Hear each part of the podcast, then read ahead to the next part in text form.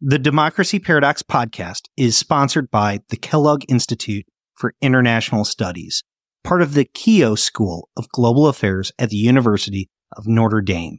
The Kellogg Institute has a 40 year history of excellence in advancing research and education on global democracy and human development.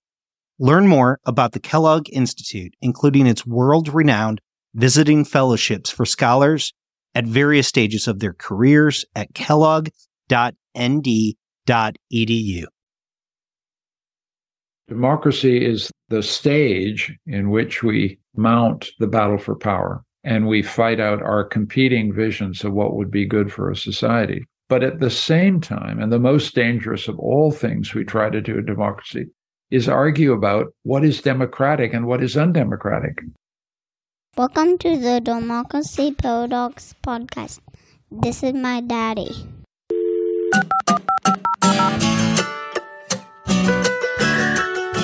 My name is Justin Kempf, and I am your host as we explore the democracy paradox. Over the past few weeks, I've started to think about politics, especially American politics, differently. Like many, I have concerns about candidates who question the legitimacy of the 2020 elections. Many of those candidates spark concerns that they might even abuse their power if elected. It was particularly frightening for those who campaigned to directly oversee elections in positions like Secretary of State. So, while many began to say democracy was on the ballot in this election, it was hard for me to believe democracy might face American voters and actually lose. What would that mean? Would democracy come to an end? And what options would that leave for those who champion democracy? Now, I know many of the most outrageous election deniers did lose. Even those who won largely underperformed expectations. But some did win, and it's possible others will win in the future. So I found I needed to reconcile my faith in democracy with the outcomes of democracy. I was fortunate enough to get the chance to talk to Michael Ignatieff the day before the election. He recently wrote an article in the Journal of Democracy called The Politics of Enemies. It's that rare type of article that really spoke to some of the questions that I find myself struggling to answer. Michael Ignatieff is a historian and former leader of the Liberal Party of Canada. He has served as rector and president of Central European University.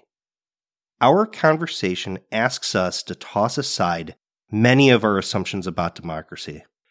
It challenges us to think differently about our political adversaries, and it raises important questions about our own politics. Now, if you like this conversation, there is another 10 minutes of bonus content available for paid subscribers on Apple Podcasts or for supporters of Democracy Paradox at Patreon. We talk about Michael's recent book, On Consolation Finding Solace in Dark Times, and its unusual lessons for how we approach politics. So please sign up and support the podcast. Like always, there is a full transcript of this episode at democracyparadox.com.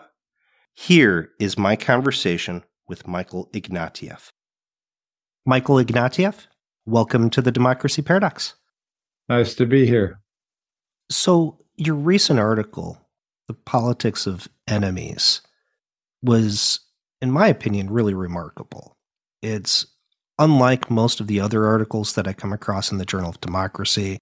It's unlike most of the other articles that I see that talks about politics, to be honest.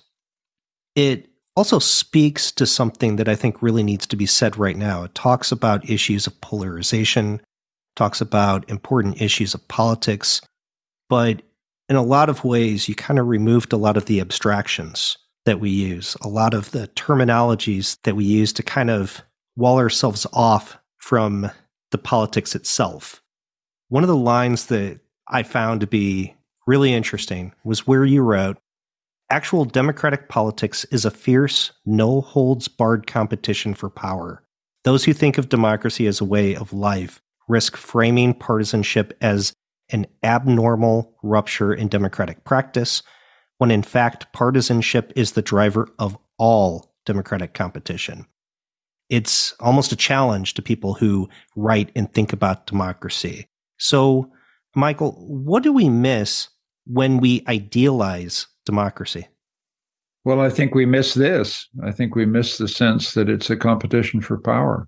I'm glad you picked that little sentence out of the whole thing because, in some sense, I'm speaking to myself. You know, look, I have a very idealized, hopeful view of democracy. I think at its best, it brings out the best in people. The democratic ideal is the ideal that each counts for one and no one counts for more than one. In other words, at the center of this is this ideal that your vote matters and my vote matters, but my vote doesn't matter more than yours. Yours doesn't matter more than mine.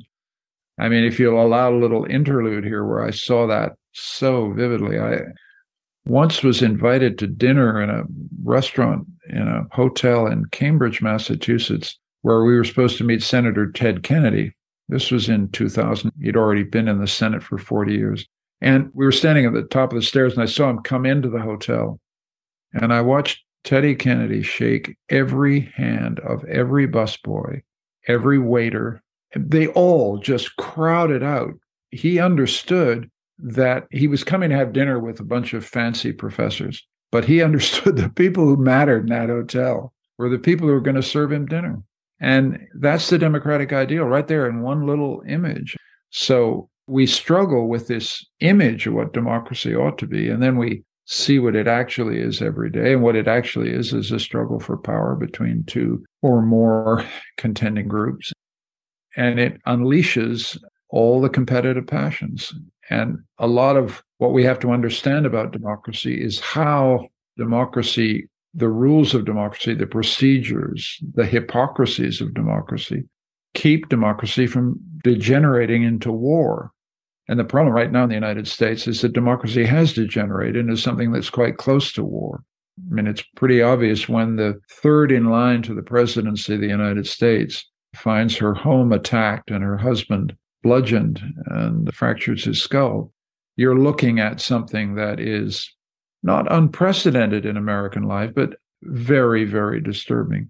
And so I think we all have a sense that one of our basic ideals of democracy is A, this ideal of equality. But secondly, it's the best thing we've ever devised to keep our conflicts from becoming violent. And so the piece is trying to say over and over and again one of the reasons we care about democracy is not that it eliminates conflict, but that it turns violence into politics and it keeps conflict from turning into the war of all against all. You know, one of the dangerous things about the way we think about politics, and you hear this every day when you're in politics, your people tell you, you know, it's war. Let's go to the war room. Let's war game this out. Take no prisoners. All the metaphors start to go here because it is a competition. And let's not be fancy pants about it. Somebody's going to win and somebody's going to lose. But then the challenge is to make sure that that battle doesn't destroy democracy itself. And at the moment, it seems to me America is really struggling with that problem. One of the other lines that really spoke to me was where you wrote democracy itself is not just an unruly contest for power, but also the site of an ongoing debate about what democracy is or should be. And I've come across this idea that there's a conversation that goes on about what democracy is and what it is that we want it to be throughout history, throughout especially American history, but throughout world history, to be honest. And we've seen this happen time and time again. I'd like to hear from you. What is an example that you think of throughout history that you think that there was a real debate about what democracy is and how it was resolved? Well, I think that's what is so important to understand about democracy is that democracy is the stage in which we mount the battle for power and we fight out our competing visions of what would be good for a society. But at the same time, and the most dangerous of all things we try to do in democracy is argue about what is democratic and what is undemocratic. And we've been having that argument for an extremely long time.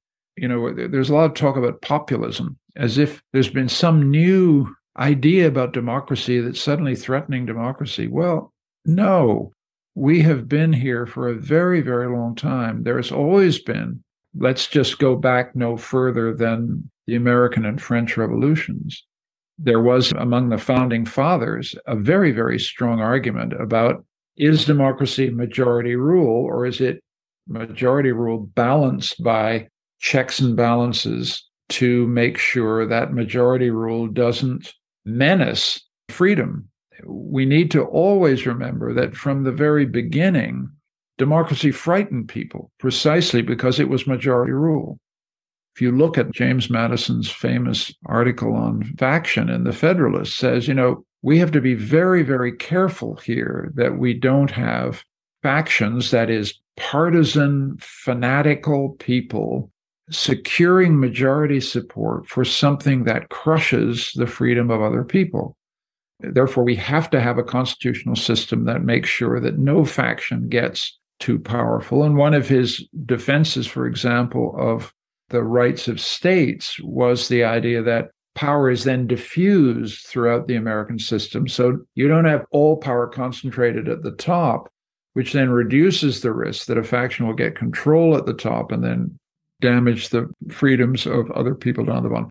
So there you see right there at the founding of the American Republic is a huge debate about what democracy is. And the Constitution of the United States then enacts what they thought it was, which is majority rule balanced by checks and balances, an independent judiciary, a Bill of Rights, the whole set of stuff. And the hard reality of American democracy is that it's one of the most counter majoritarian systems of power in the world, according to international comparisons. It's one of the places where it's toughest for the majority to rule because the courts have their say, there are two chambers, etc. There's a free press. All this stuff is designed to prevent the tyranny of the majority, which is what Alexis de Tocqueville said worried him in the United States. If you go into the mid 19th century, Alexis de Tocqueville visits America. He's enchanted with American freedom and American equality, loves it in comparison to his much more class bound France. But he says, you know, the problem in America is you have a constitution that has checks and balances, but everybody is so equal in this society that it creates a common tendency of opinion and so everybody thinks the same in a way that makes it very difficult for anybody to dissent. That's what he meant by tyranny of the majority. And he regarded that as a danger to democracy. But if you go forward into the 21st century and you look now at the debates, uh, there are a lot of people on the Republican in the Republican Party of the United States who feel deeply that majority rule has been thwarted by unelected elites in the universities, in the regulatory agencies, in the media, and they want to have the people rule. And that's actually a vision of democracy. Then you have on the other side, you have liberal progressives, and I would align myself on that side, who think democracy is not majority rule. Democracy is majority rule balanced by minority rights, an independent judiciary, and a free press. In other words, democracy is a balancing mechanism. It's not majority rule. And majority rule is actually dangerous. If when a Republican on the right wing listens to that, they say, ah, that's typical elitist talk. He just wants to push us around and tell us what we should think. And I say, no, that's not the story. The story is there has always been a debate about how far majority rule should rule. And I'm of the view, and I believe it was the view of Madison and the founders, that democracy is majority rule balanced by minority rights, a free press, and checks and balances, and an independent judiciary.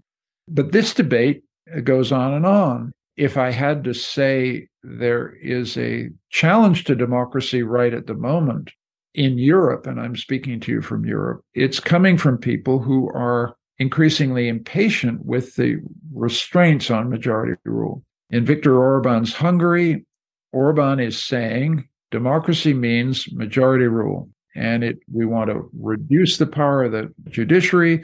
We want to reduce the influence of Brussels because we're part of the European Union. We want to reduce the influence of the free press. We don't want universities in our way. We want the people to rule. And so with that argument, he's created the most effective single party authoritarian state in Europe. And that seems to me is what's dangerous about majority rule. He uses majority rule to justify, in fact, the dismantling of democracy. But if we step back, this argument about what democracy is has been running as long as we've had democracies, and it'll go on. At the same time, there's a lot of layers to this idea between majority rule and minority rights, even within the different factions within the United States and even within Hungary itself. In the United States, the Republican Party is very supportive of the Electoral College right now that elected a president who received 2% less than the actual popular vote winner in 2016 to be elected. They were perfectly content with that and were not making a stand for majority rule at that time. Recently, Democrats have been pushing to eliminate the filibuster within the Senate, while Republicans have stood very firm that they support the filibuster as a very important institution within the Senate. In Hungary, is another example where Viktor Orban has been able to manipulate districts, be able to do stuff so that in past elections he's been able to keep a two thirds majority, supermajority within the Hungarian parliament with only 43% of the vote at times. This past election he had 52%, so he has a majority. But at the same time, they're making changes to the Constitution that lock in policies through the use of cardinal laws, through the use of constitutional amendments that make it so that even when a new majority takes over within Hungary, that it's the old majority's will that is going to be locked in into what they hope to be perpetuity. So there's layers to this onion about politics. Absolutely. And you're quite right. Your electoral college example is excellent. This is put there for a very good reason is that it multiplies the political power and influence of smaller rural states balances the preponderant weight of California and New York and all these places. And there is a strong democratic rationale for it. But equally, as you point out, it then means that, you know, California and New York feel pretty effectively disenfranchised. And we do have the increasingly ridiculous result of presidents elected with a minority of the popular vote. And I just think this is unstable. I, am a Canadian, I'm an observer, not a citizen. It's not my problem in a way, but as an observer would think that this is unsustainable long term. But the point you make is a important corrective to what I was saying is these are arguments not between brute majoritarians and you know liberal democrats in fact everybody has their pet way of protecting minorities, but it depends which minorities you're protecting and what consequences of majority rule you think are the most serious. So, this is the debate we're having. And this is why some people are saying democracy is on the ballot. It's on the ballot in the sense that there are differences between the parties, but there is also a fundamental difference about what democracy is and how democratic debate should or shouldn't be conducted.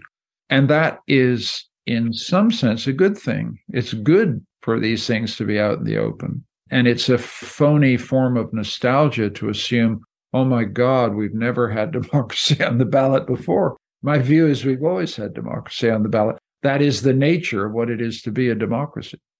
So, politicians, whether it's on the right or the left, sometimes take stands or take viewpoints, whether it's about democracy or whether it's about specific issues, that seem contrary to their past statements, contrary to where they stand today. Politicians change, politicians evolve, they have different interests at stake that they're trying to defend.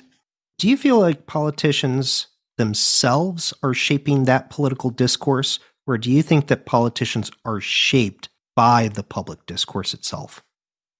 Because every, every time I go to academic conferences about this, I hear people say, is it supply side or is it demand side, which is jargon for that kind of issue. And I think that uh, the easy answer is it's a little of both. But I think there's a dialectic, there's a dynamic here. You know, if you look at the Trump of 206 or 207, he's basically a New York Democrat. You know, rough and tumble, you know, He's pro abortion. He's secular as the day is long. His personal life is an open secret. He's a New York guy. He then goes into the electoral mall, you know, and discovers that there's some winning lines.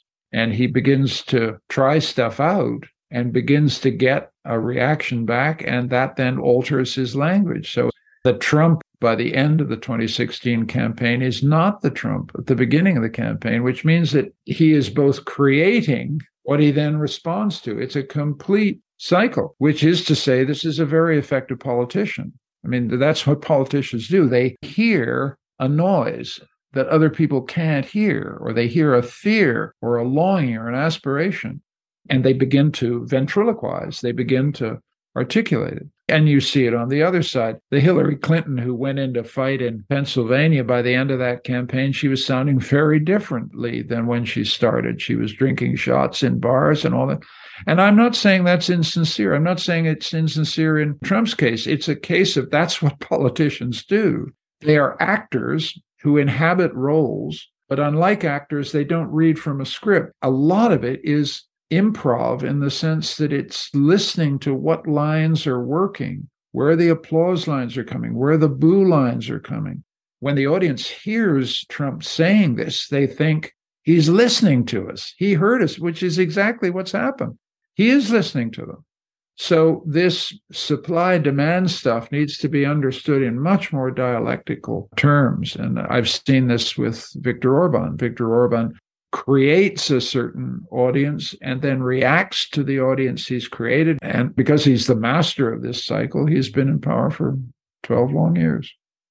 Your piece touches on what happened on January 6th and touches on some what I consider to be uncomfortable questions that we really have to answer for ourselves. Let me ask you how did the rioters on January 6th think about themselves and how they were responding to the idea of democracy? I think that's the question that has not been asked as clearly as it should be. And one of the things I'm saying very directly in the piece is that some of these people, some of them, believe that they were acting in the best traditions of the American Revolution. I think we need to understand the degree to which Sam Adams and Tom Paine are in this story, the radical revolution who says power comes from the people. When the republic is threatened with corruption, the people must rise. And, you know, America is a child of a revolution. It was a violent revolution. And it was a revolution in which democracy legitimized violence. You can't understand January 6, 2021, unless you understand the vigorous strength of the American revolutionary tradition. You can argue to the end of the day that these people were grotesquely deforming the American revolutionary tradition, but they will claim, I'm sorry, the republic was in danger, the election was stolen. We had to take extreme action to prevent the certification of the election. You can say they were deluded. You can say whatever you want to say. I don't believe the election was stolen for a second. But I do believe that revolutionary traditions in America are a powerful source of some of the best things in American life. I mean, the people who marched across the Selma Bridge were marching in the best traditions of the American revolutionary tradition, saying that tradition belongs to us. But you can't pick and choose here. That same tradition was also used on January 6, 2021. And it means that one of the biggest challenges all democracies face. This is not just a problem for America, it's a problem for France, it's a problem for all countries whose democracy is given birth in revolution. The subsequent problem that all democracies have is how you manage that, how you keep the revolutionary tradition from inciting generation after generation to take up arms in defense of democracy. In other words, revolutions create democracy and revolutions can destroy democracy. And the task of a great democracy is to not bury the revolutionary tradition, but just make sure it doesn't get out of control. The article that you wrote is titled The Politics of Enemies. In the article, you do write what makes a politics of enemies seductive is that its ruthlessness is so often packaged as a defense of democracy itself. So, as we talk about defending democracy and we talk about the idea of democracy, you make this link that we also have to think about this idea of the politics of enemies. Can you describe for yourself what the politics of enemies is? Well, I'd like to make a contrast between two words enemy and adversary, because I think one of the key ideas of democracy is that democracy is a contest between adversaries, not a battle to the death between enemies. An adversary is someone who plays by the same rules you do. You go into a boxing ring, he knows that you put the gloves together, you fight three minutes, you go back to your corner. He's an adversary. He knows that he can't hit you below the belt. He knows he can hit you here there, but can't hit other. He knows he can't hold you in the clinch. That's an adversarial competition. It can be bloody, it can be brutal. It's not a defense of boxing, it's just trying to illustrate. These are adversaries. At the end of the match, the adversaries embrace. It's one of the rather touching aspects of adversarial combat. You see that in baseball, you see it in hockey, you see it in football. Adversaries embrace. This is not the case with enemies. An enemy will destroy you if they can. An enemy does not necessarily play by the same rules because an enemy's goal is to win at all costs. And so the rules are there to be exploited and broken. And the language of enemies is properly the language of war. The language of adversaries is properly the language of all competitions that are bound by rules, and democracy is a competition bound by rules.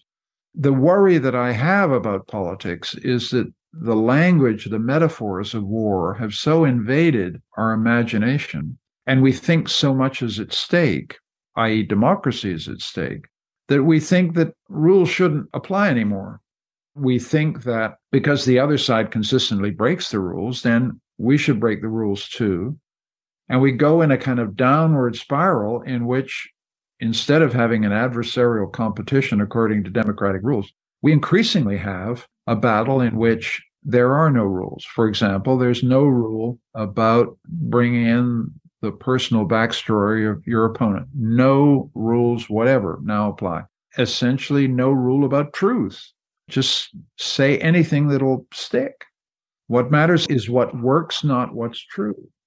And this stuff is profoundly destructive to democracy itself. Now, I don't want to sound holier than thou. I've run for political office. The passions that are stirred up in a political competition are pretty strong. But part of the discipline of democratic competition is to keep this side and play by the rules and understand that your adversary today could be your ally tomorrow. I mean, when the contest is over, a congressional system like the United States, you got to go in there and get votes. So the guy on the other side of the aisle, you want to get him over, Uh, especially in highly polarized Congresses. But the problem we've now got is that you wage campaigns that are battles of enemies. You then can't make a congressional system work at all. There's no fraternization across enemy lines. And fraternization between adversaries is crucial. Joe Biden belongs to a generation in which, you know, you had Republican friends. The Republicans had Democratic friends. We're not friends, but just people you could, you know, sit on the train back to Delaware with. And there is a problem that that has uh, disappeared.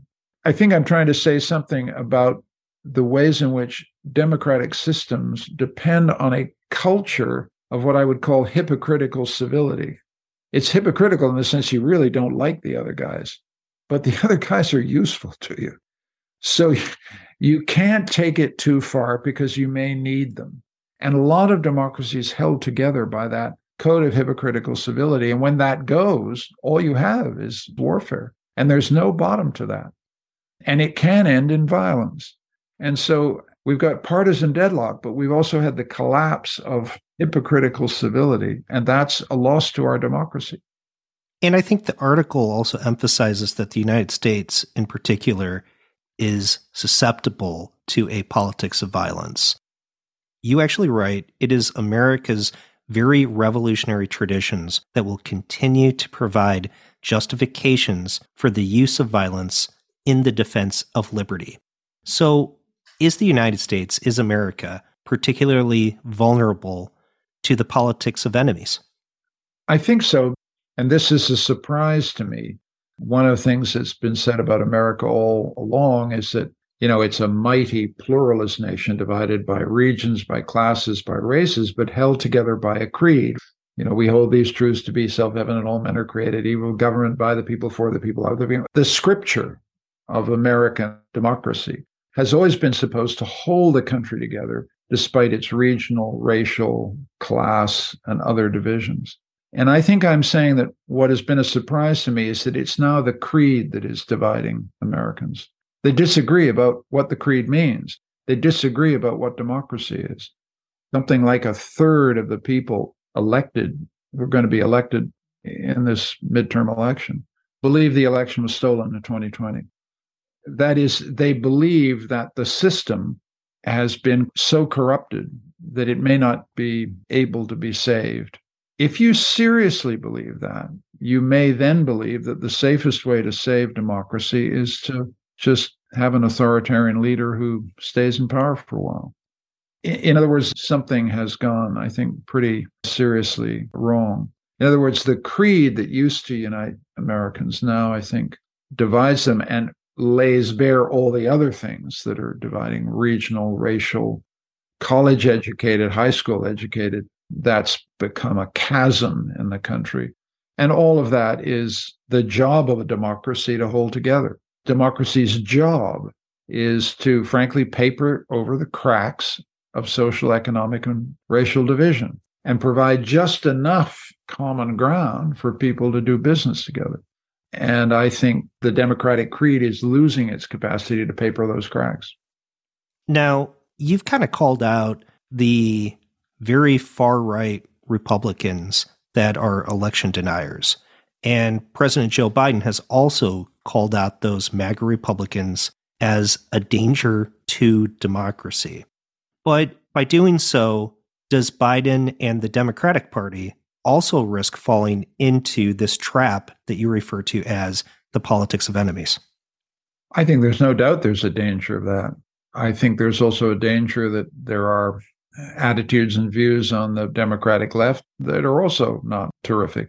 I don't want to make things worse by egging us into further demonization of each other.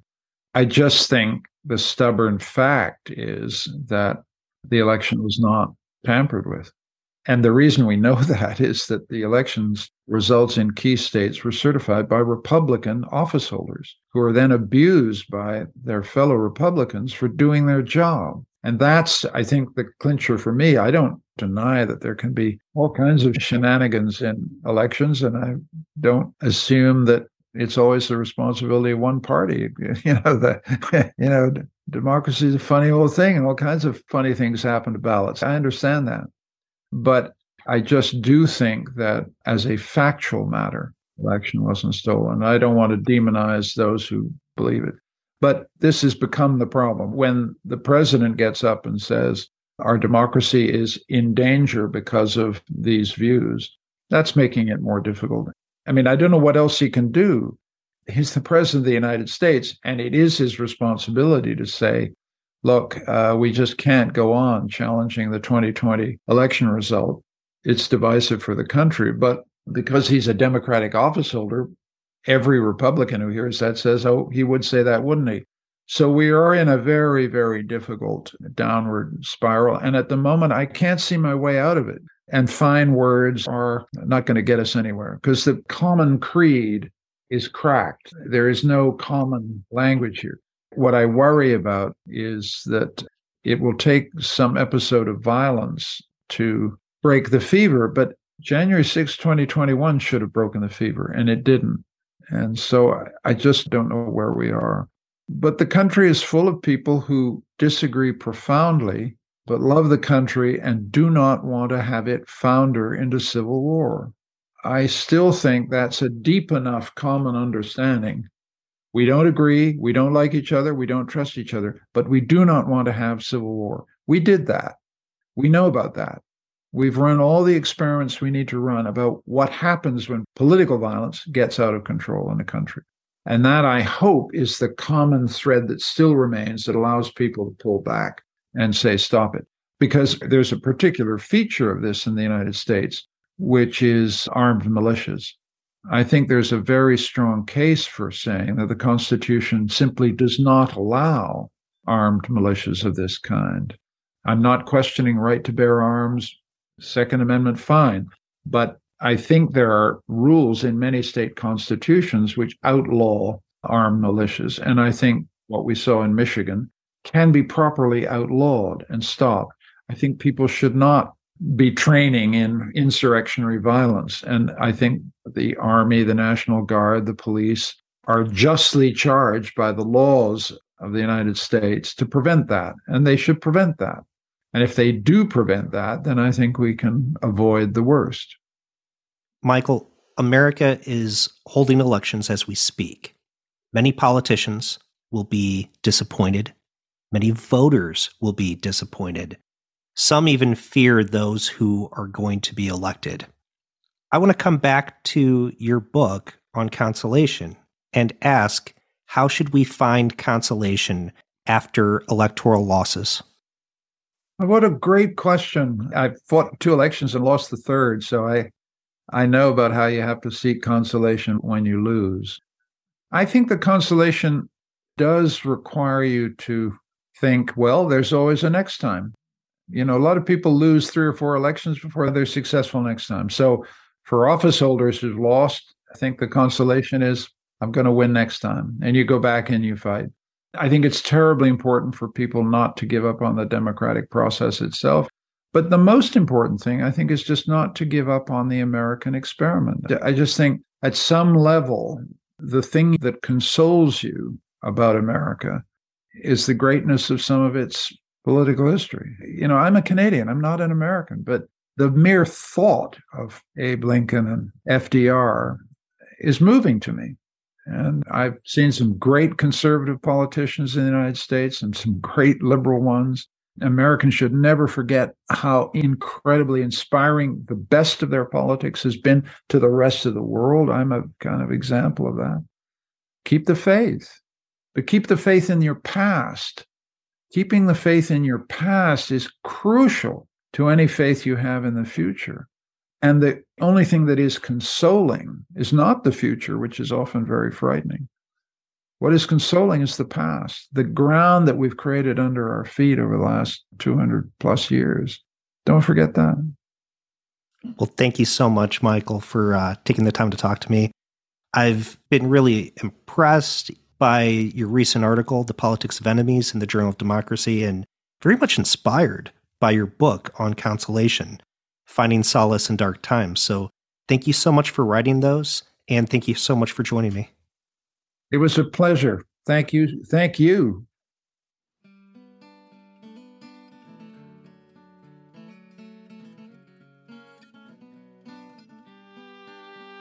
If you are listening to the show, please leave a review it really does help shows like mine stand out. Also, please share the show with colleagues and friends because word of mouth goes a very long way. Facebook and Twitter are great, but really just talk about it. There's a full transcript at www.democracyparadox.com. Thank you for listening.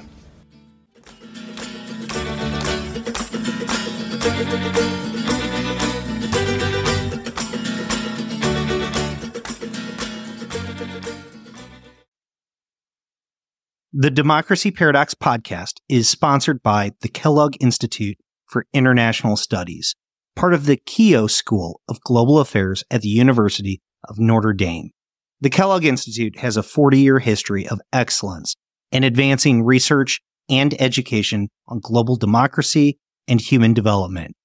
Learn more about the Kellogg Institute, including its world renowned visiting fellowships for scholars at various stages of their careers at kellogg.nd.edu.